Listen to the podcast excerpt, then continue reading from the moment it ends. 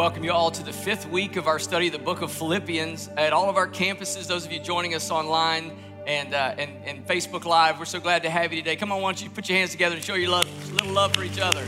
Yeah, so good to be with family. So excited to be with you guys in this fifth week of our study of Philippians. It's entitled the, You'll Get Through This. We're going to be taking a look at the subject of peace and a message uh, entitled A Peaceful Life.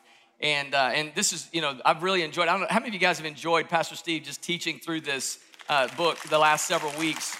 And today, I'm particularly excited to be able to teach with you as we get into chapter four, uh, and particularly on this subject. Very excited about that. And, and the reason is, for me personally, I've always enjoyed the book of Philippians, but peace has never been a strong suit for me. In fact, learn, learning to walk and live in peace has been somewhat of a learned uh, skill for me, I, I don't know if you guys can imagine this, but I am naturally a pretty wound up, spooled up kind of guy.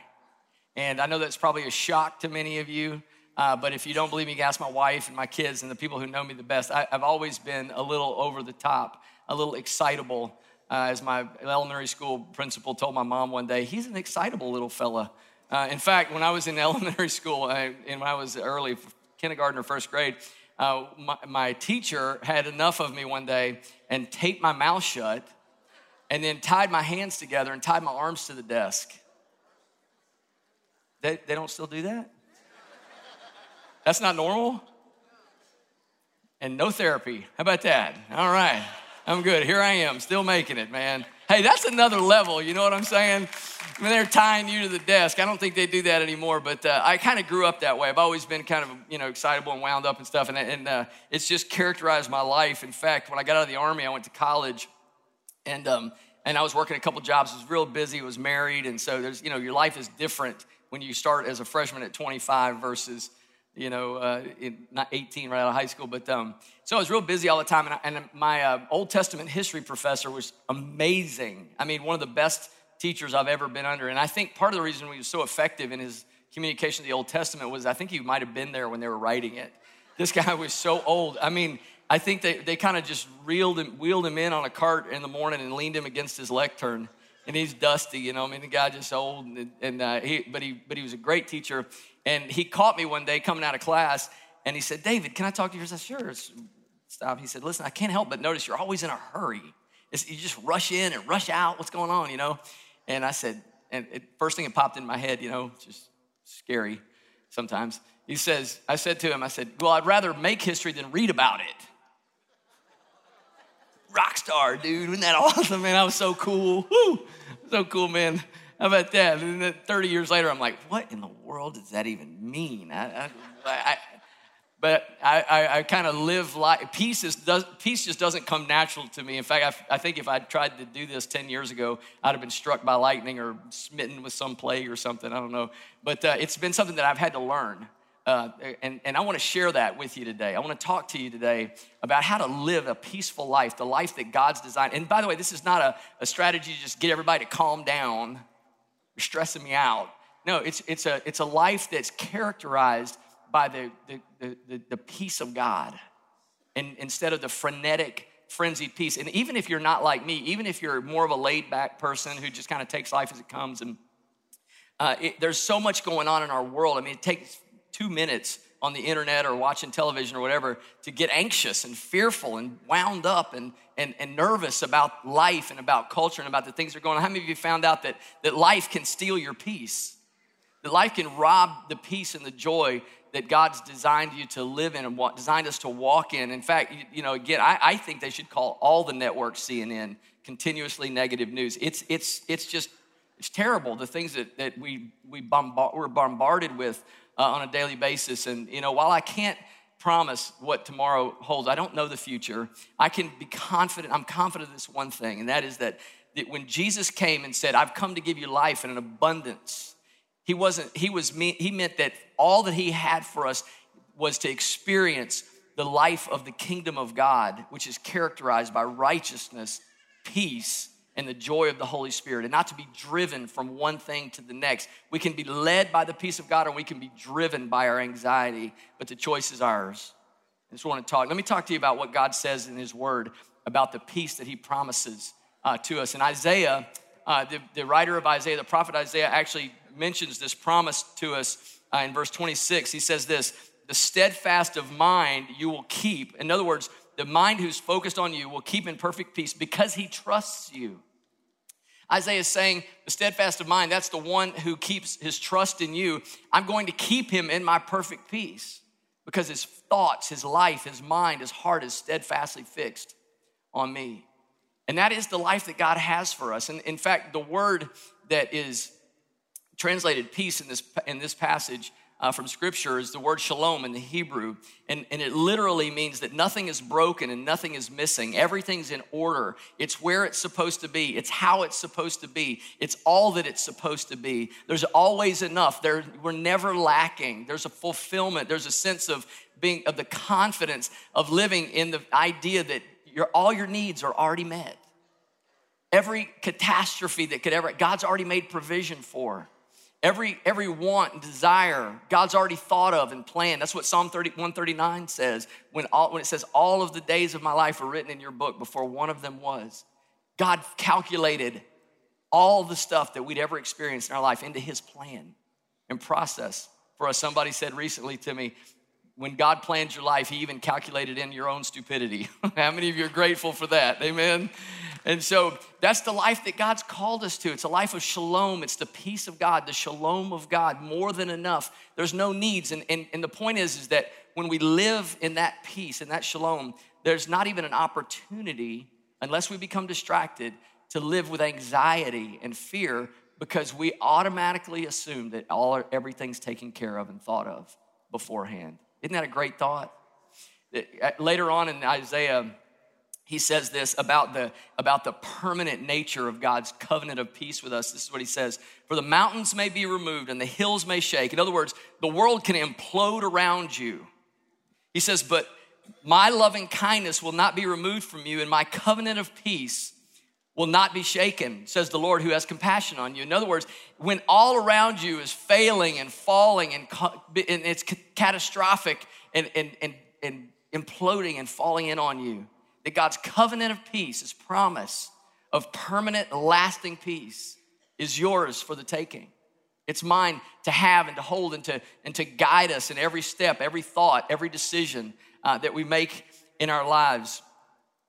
And, and, the thing about the peace of God is it's that, as, especially because when we start thinking about peace, we, we often relate that in contrary uh, in, in contradiction to the fears that we live in, which involve often our finances, our relationships, the things that are going, the circumstances of our lives, the decisions that we have to make.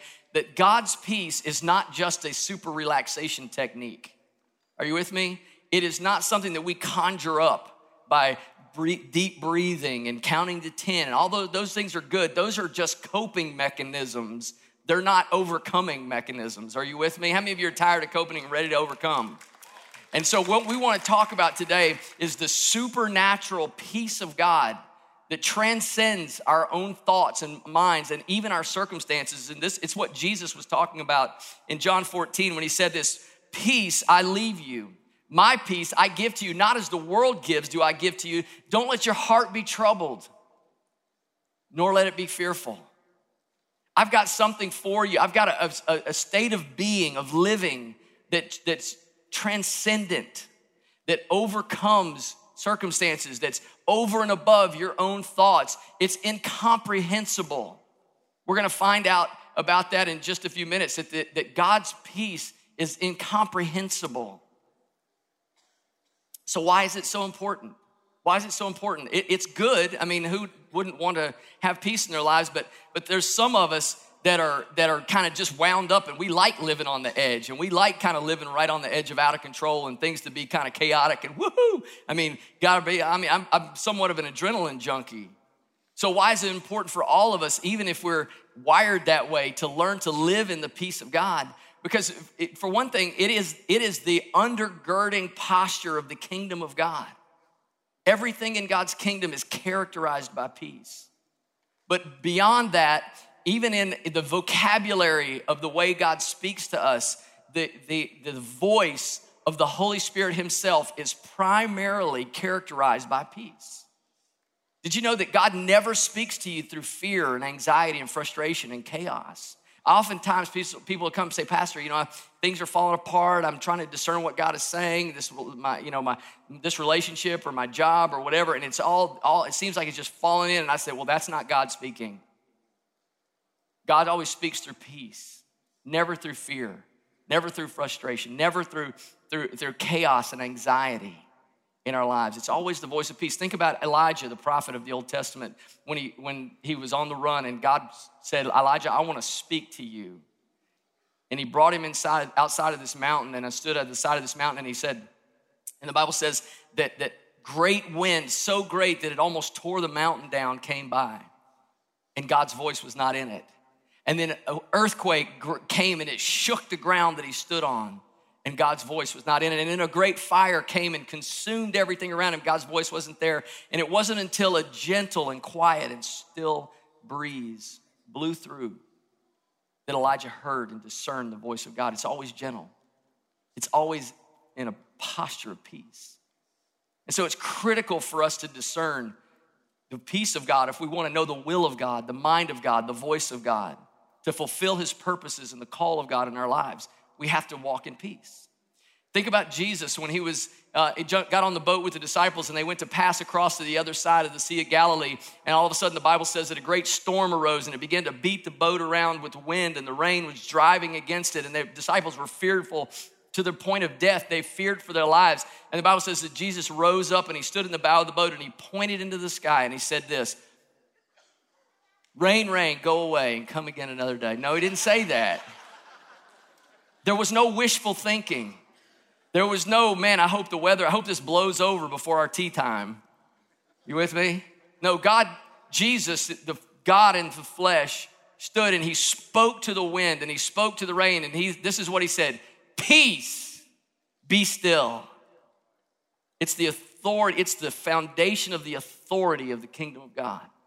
As he spoke peace into that circumstance, peace into that storm.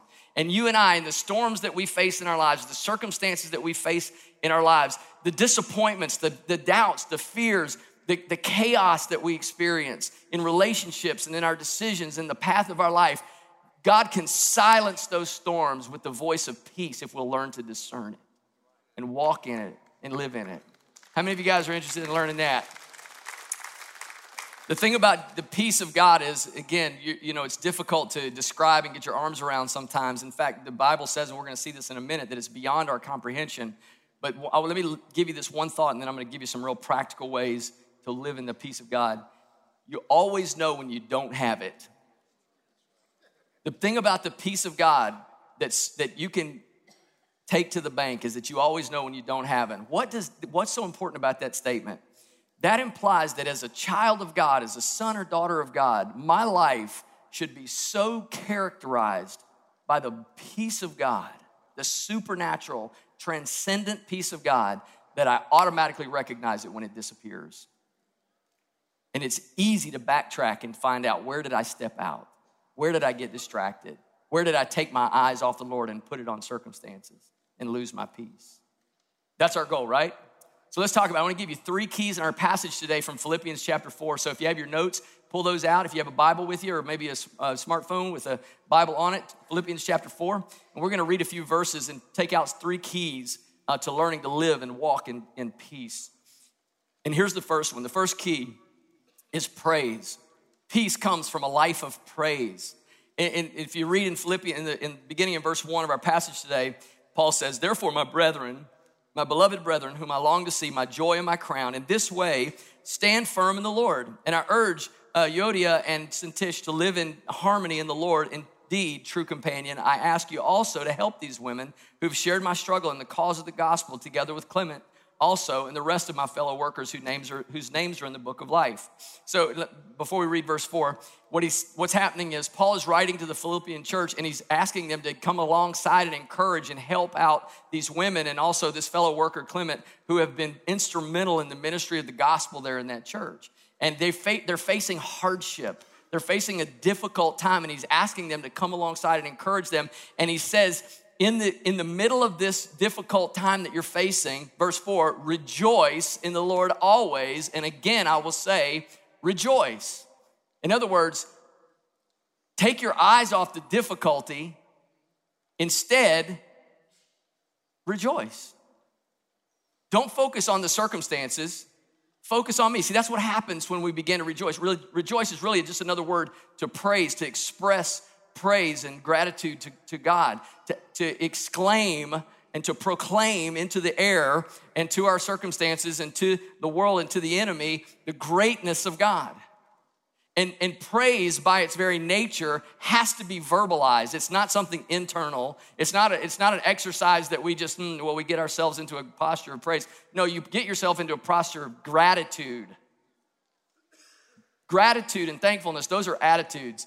Praise is an action that uses your vocal cords and your mouth to articulate the greatness of God. And when that happens, it's interesting that Paul knew, that's why I encouraged him. Paul knew that regardless of his circumstances, he could praise his way to peace. In fact, we see in Paul's life throughout the writing of the New Testament that he maintained his peace through praise. In Acts, in the book of Acts, chapter 16, there's a story where Paul was in prison. Of course, Pastor Steve's talked a lot about Paul's tribulations in this series because the book of Philippians is really almost a, an account of how these different characteristics, Paul was able to maintain his posture of praise in the uh, posture of peace in spite of his circumstances. And in chapter 16 of Acts, there's a story of he and Silas uh, having been arrested and going through some very difficult things where they could have lost their peace.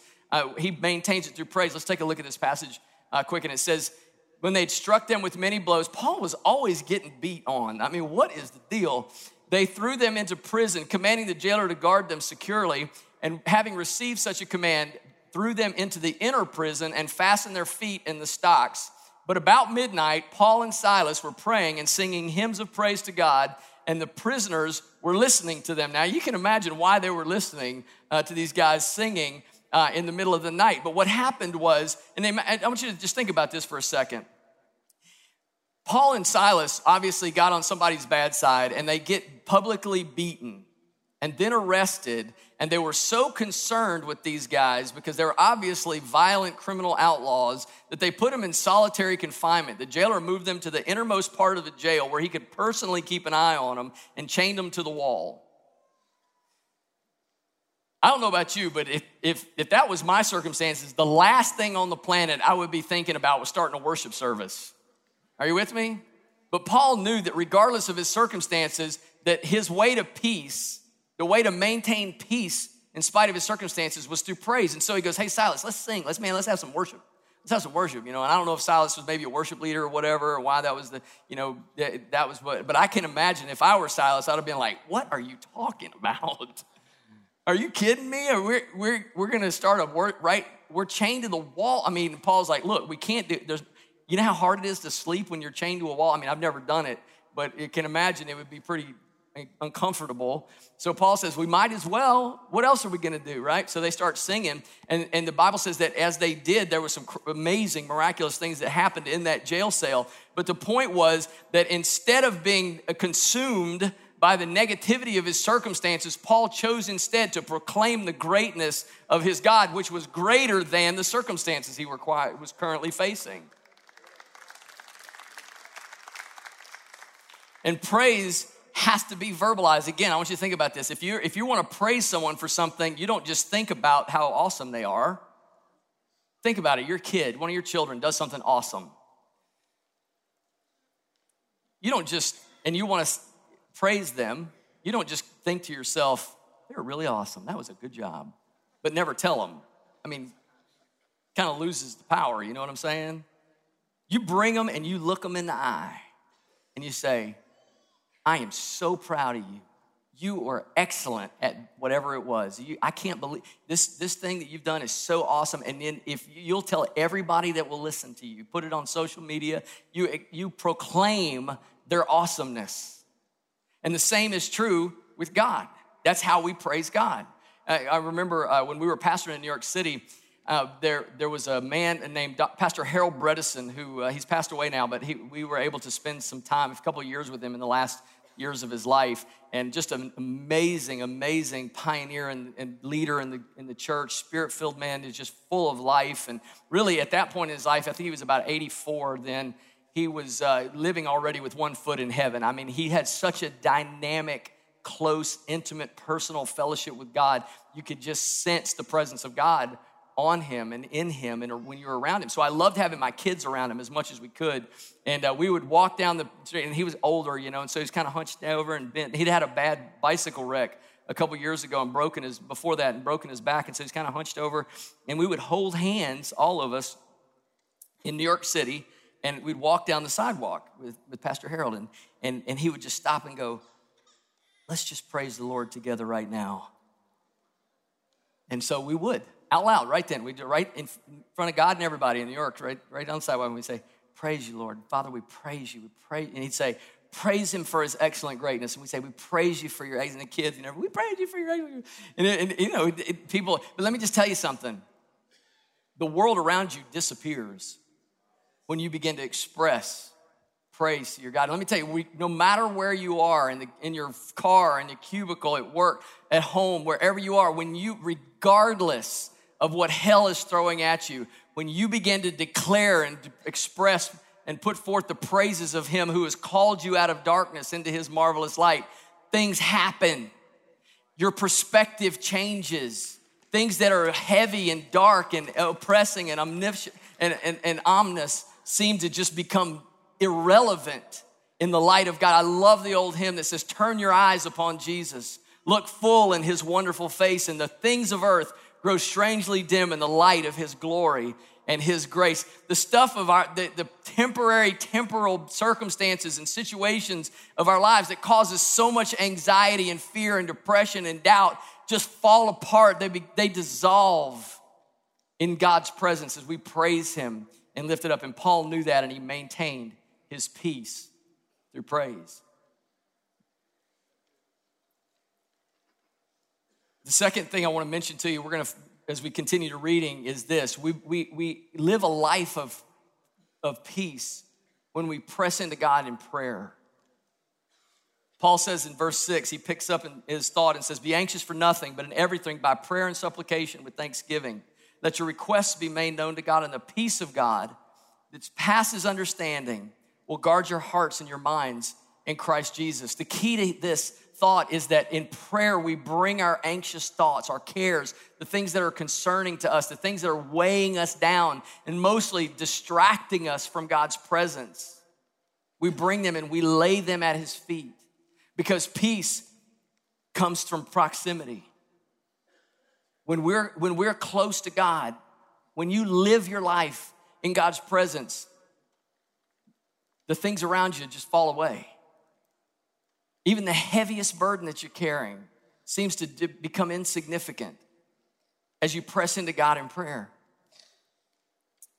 In fact, prayer is where you talk to Him about those things. That's the conversation, it's the dialogue, the, the interchange, the exchange that we have with God where we're real with Him and we say, God, I'm frustrated about this. I don't understand this. I don't know how to handle this. I'm angry. I'm a little angry with you. I think sometimes we're, uh, we're, we're, we're afraid to get honest with God. But I got news for you He's big, He can handle it. He's a big boy. Are you with me? He can handle your frustration. If you don't believe me, read the book of Psalms. It's almost all, David starts in frustration and ends in praise. That's a good way to be, by the way. Get honest with God and let it evolve into praise. You with me? And, and, and, and David began to, to pray and pour his heart out. God, I don't understand. The wicked seem like they're winning. Smash their teeth in. God, I can't stand it. And God, you're so great. And I can't believe I even doubted you for a moment. And, and you hung the stars in the heaven and you're so great. And I praise you and worthy to be praised. What a great way to live. How freeing is it that we can just be honest with God and say, hey, man, I got issues. I'm mad at you. Because here's the deal this is what you need to understand, guys. He already knows you're only kidding yourself. The only one you're fooling is you. Because God's going, Why are you acting so holy? I saw you.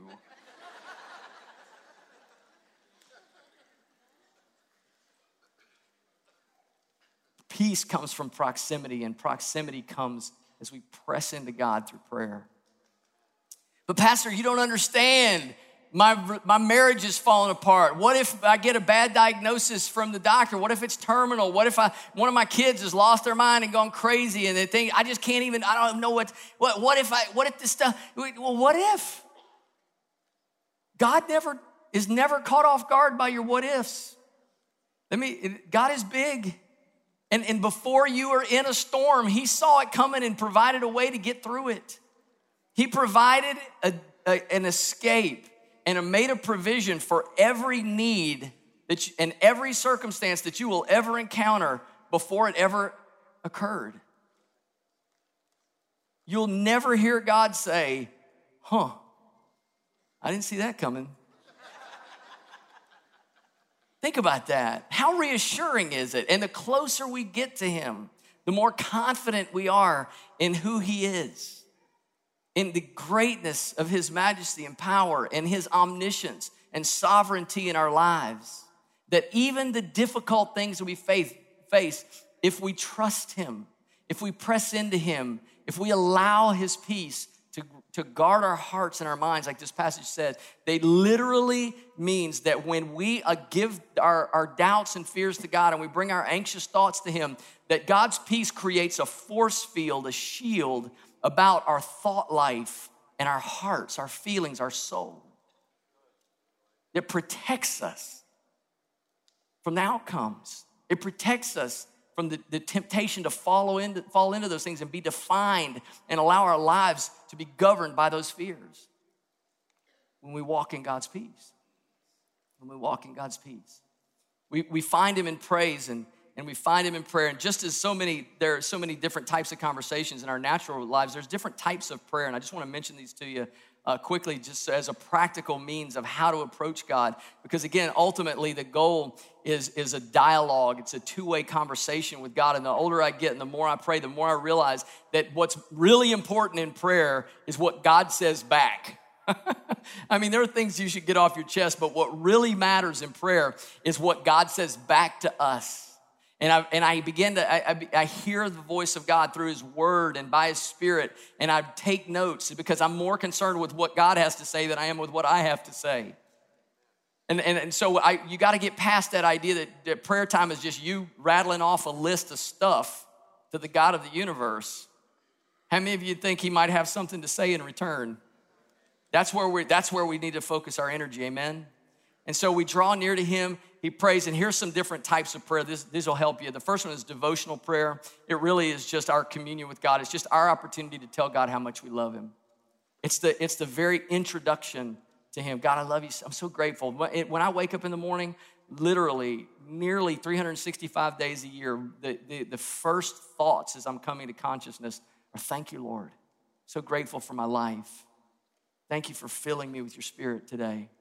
God, thank you for your purposes in my life today. God, I'm so grateful. And I express that in devotion, my gratitude and devotion to Him as I start the day. That's how you should start your day, not with that list. Because let me tell you, I got a list too. I got a list of prayer requests and a little list of stuff to do. But I intentionally push those things aside until I've had time to just devote my heart to Christ. The second kind of prayer that we see in Scripture pretty often is supplication and that's really where the time when we make our requests known to God. Through prayer and supplication with thanksgiving, we make our requests known to God. That's when peace comes. And, and let me tell you the key to supplication, and the third one is intercession, and that, that's where we make we pray for other people's needs. But let me just mention this real quick.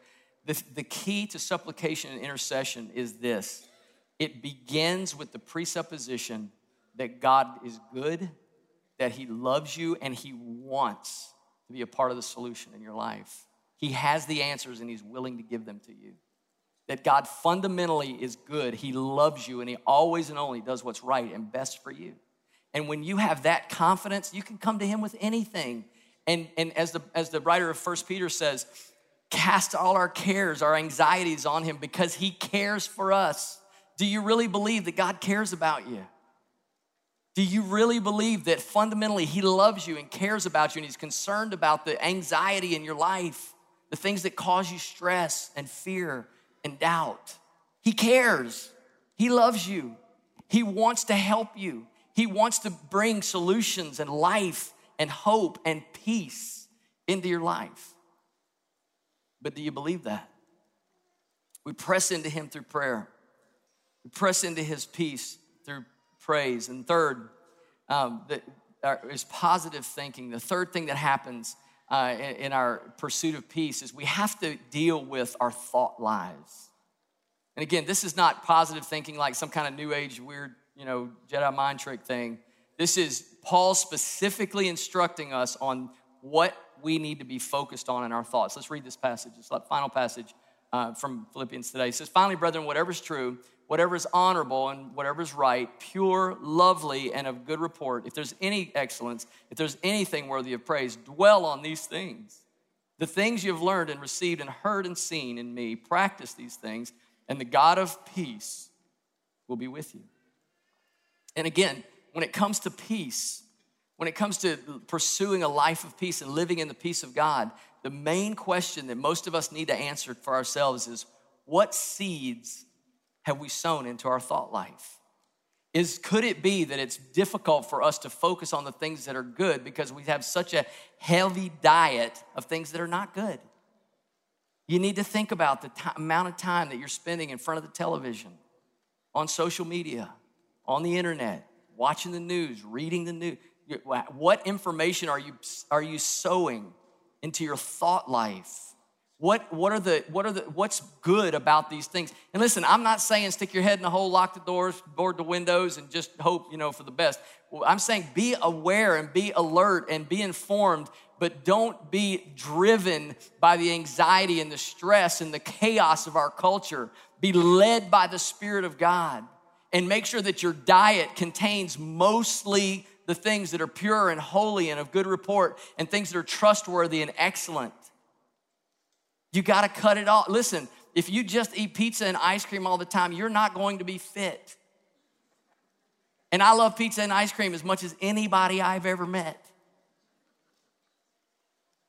But I can't be healthy like that. You cannot have a healthy thought life on a diet of negativity. You cannot. And, and you may say, well, it's just how I relax and it's just how I unwind. It's just how I will unwind with Jesus. Trust me, you'll sleep better. Sorry, I'm, I love you. I'm your friend. My name's David. I'm your friend, okay? I'm trying to help. Believe me, these are all things that I have to deal with. I'm not, a, I'm not in a, on a, you know, on an island issuing these thoughts and not having lived in. I, these are choices that we make every single day about whether or not we're going to be driven by our anxiety or led by the Spirit, led by His peace. Remember, most of the anxiety that we experience in our lives is perceived. It's, it's, it's, it's what we think is real, but it's really not when we press in to the presence of God and we focus on the things that are true and trustworthy. Uh, remember, the, the passage that we started with was Isaiah 26, where, where Isaiah says, the steadfast of mind you keep in perfect peace because he trusts you. And if we're li- if our lives are characterized by trust, fundamentally we trust God with our lives. We don't have all this stuff to worry about. I read this these statistics recently. This is going to shock you, and and and we're closing. I'm just about done. For in a, in a re, in some research about people who deal with anxiety, 40% of the things that are anxious are focused on things that will never happen 40%. 30% of our focus that produces anxiety are on things about our past that we can't change anyway. 12% is focused on criticism by others that's mostly untrue or unfounded. 10% of our anxiety is focused on health issues, which makes our health worse. Stress makes your health worse. And 8%, 8% on real stuff that we may actually need to address. In other words, 92% of our emotional energy as it relates to worry and anxiety and fear is focused on things that will never happen or you can't do anything about. How about putting some of that energy? Now, that's a good ratio. 8% of your life on stuff that really needs some addressing, the other 92% on Jesus. You see, because the, the strategy of the enemy for most of us, I believe, is not some big catastrophic nightmare necessarily. And of course, those things do happen, but it's just a little something over here that goes pop and gets your attention enough to make you take your eyes off Jesus and focus on this other thing for a minute, just enough to distract you. In fact, the word anxiety in, in this passage that we read a minute ago actually means to divide the mind, to distract. And it includes anything as subtle or as innocent may, may, as it may be that can distract us from, from being living in God's shalom, the fulfilled purposes, fullness, richness of all God has for you as He leads us in our lives. Everything that God has for us is about peace. That's why it's so critical for us to trust Him. So, practically, I'm gonna ask you to stand. I'm gonna give you two quick thoughts and we're gonna close at all of our campuses, just hang with me for a second. I want to make sure that you get these last two things. The first one is this the, we, the first step towards recognizing these thoughts and, and, and identifying them and dealing with them is ask God to reveal them to you. Because here's the reality, and this is difficult sometimes to re, come to, com, to come to grips with, but some of us have for so long dealt with things, fear and doubt and stuff, that we've just learned to live with it. We've developed all these coping mechanisms, and it becomes this underlying tension that we're so familiar with, we don't even recognize it's there anymore. So ask God. Psalm 139 says, Search me, O God, and know my heart. Try me and know my anxious thoughts. Ask the Holy Spirit, where is it that I, am not trusting you? That I'm distracted by this thing and I'm not put, keeping my focus on you. Show me where it is. And believe me, the Holy Spirit will show you immediately. He'll begin to un, unveil things, areas of your life that are, that are characterized by worry and anxiety instead of His peace. And then once you find out what they are, fill your mind with the truth of God's Word. Fill your mind with peace and hope and joy and tr- things that are trustworthy and true. Find out what does God's Word say about these circumstances? What does God's Word say about this relationship? What does God's Word say about my children? What does God's word say? And start writing it down, putting three by five cards everywhere. We still do this. My wife and I have been married almost 30 years. You come in our house today, you'll see three by five cards on the fridge, on the mirror, on the coffee tables, in our cars that say, Hey, my children will be great and taught of the Lord. Amen. That great is the inheritance of, of them. That I'm more than a conqueror that I'm the righteousness of God in Christ, that God's not giving me a spirit of fear, but love, power, and a sound mind. And, and we make declaration of those things, and we fill our minds with those things, with God's word. And when I, listen, I, if this is new to you, it was new to me at one time too. And what I did was I had to actually put a reminder uh, on my phone every day at two o'clock, and it would pop up and say, "What are you thinking about?" And I had to take control of my thought life because I promise you, if you will really apply yourself to getting this point today, you're going to be shocked at how much your thought life is out of control. And, and what happened is, as I began to build a habit of thinking about what I was thinking about and replacing those random, errant, crazy thoughts with the truth of God's word, God's peace began to govern my life and heart and thoughts. And it's a game changer, I promise you. Campus pastors, I want to ask you to join me on the stage and go ahead and close your services. Here at the Little Creek campus, I'm going to ask our prayer team to come. I'm going to pray for you as we go today. I just want to pray a blessing over you. But if you need prayer, our team is here for you. If you're not sure about your relationship with Christ, it has to start there.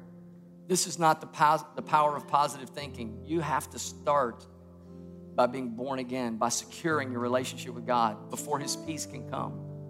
That's step one. And then if you need encouragement over anything that's going on in your life, come. Let us pray for you and encourage you before you go today. Father, we thank you. We love you, God, today. And we just we thank you for the clarity of your word that brings life and truth and peace, most of all. Holy Spirit, we, we just want to repent right now. Just turn away from all the, the things in our lives that we've we've developed coping me- mechanisms instead of learning to overcome. And God, I pray that uh, as you speak to our hearts today, that you'd give us the courage and the grace to follow through, to be obedient to your word, to respond to your spirit. We thank you, Lord, that you're filled with grace and truth and that you're not, you're providing us the solution and the power to do it. We're so grateful for that. Have your way in our lives, Lord. Bless your people today as they go. In Jesus' name. Amen. God bless you. We love you guys.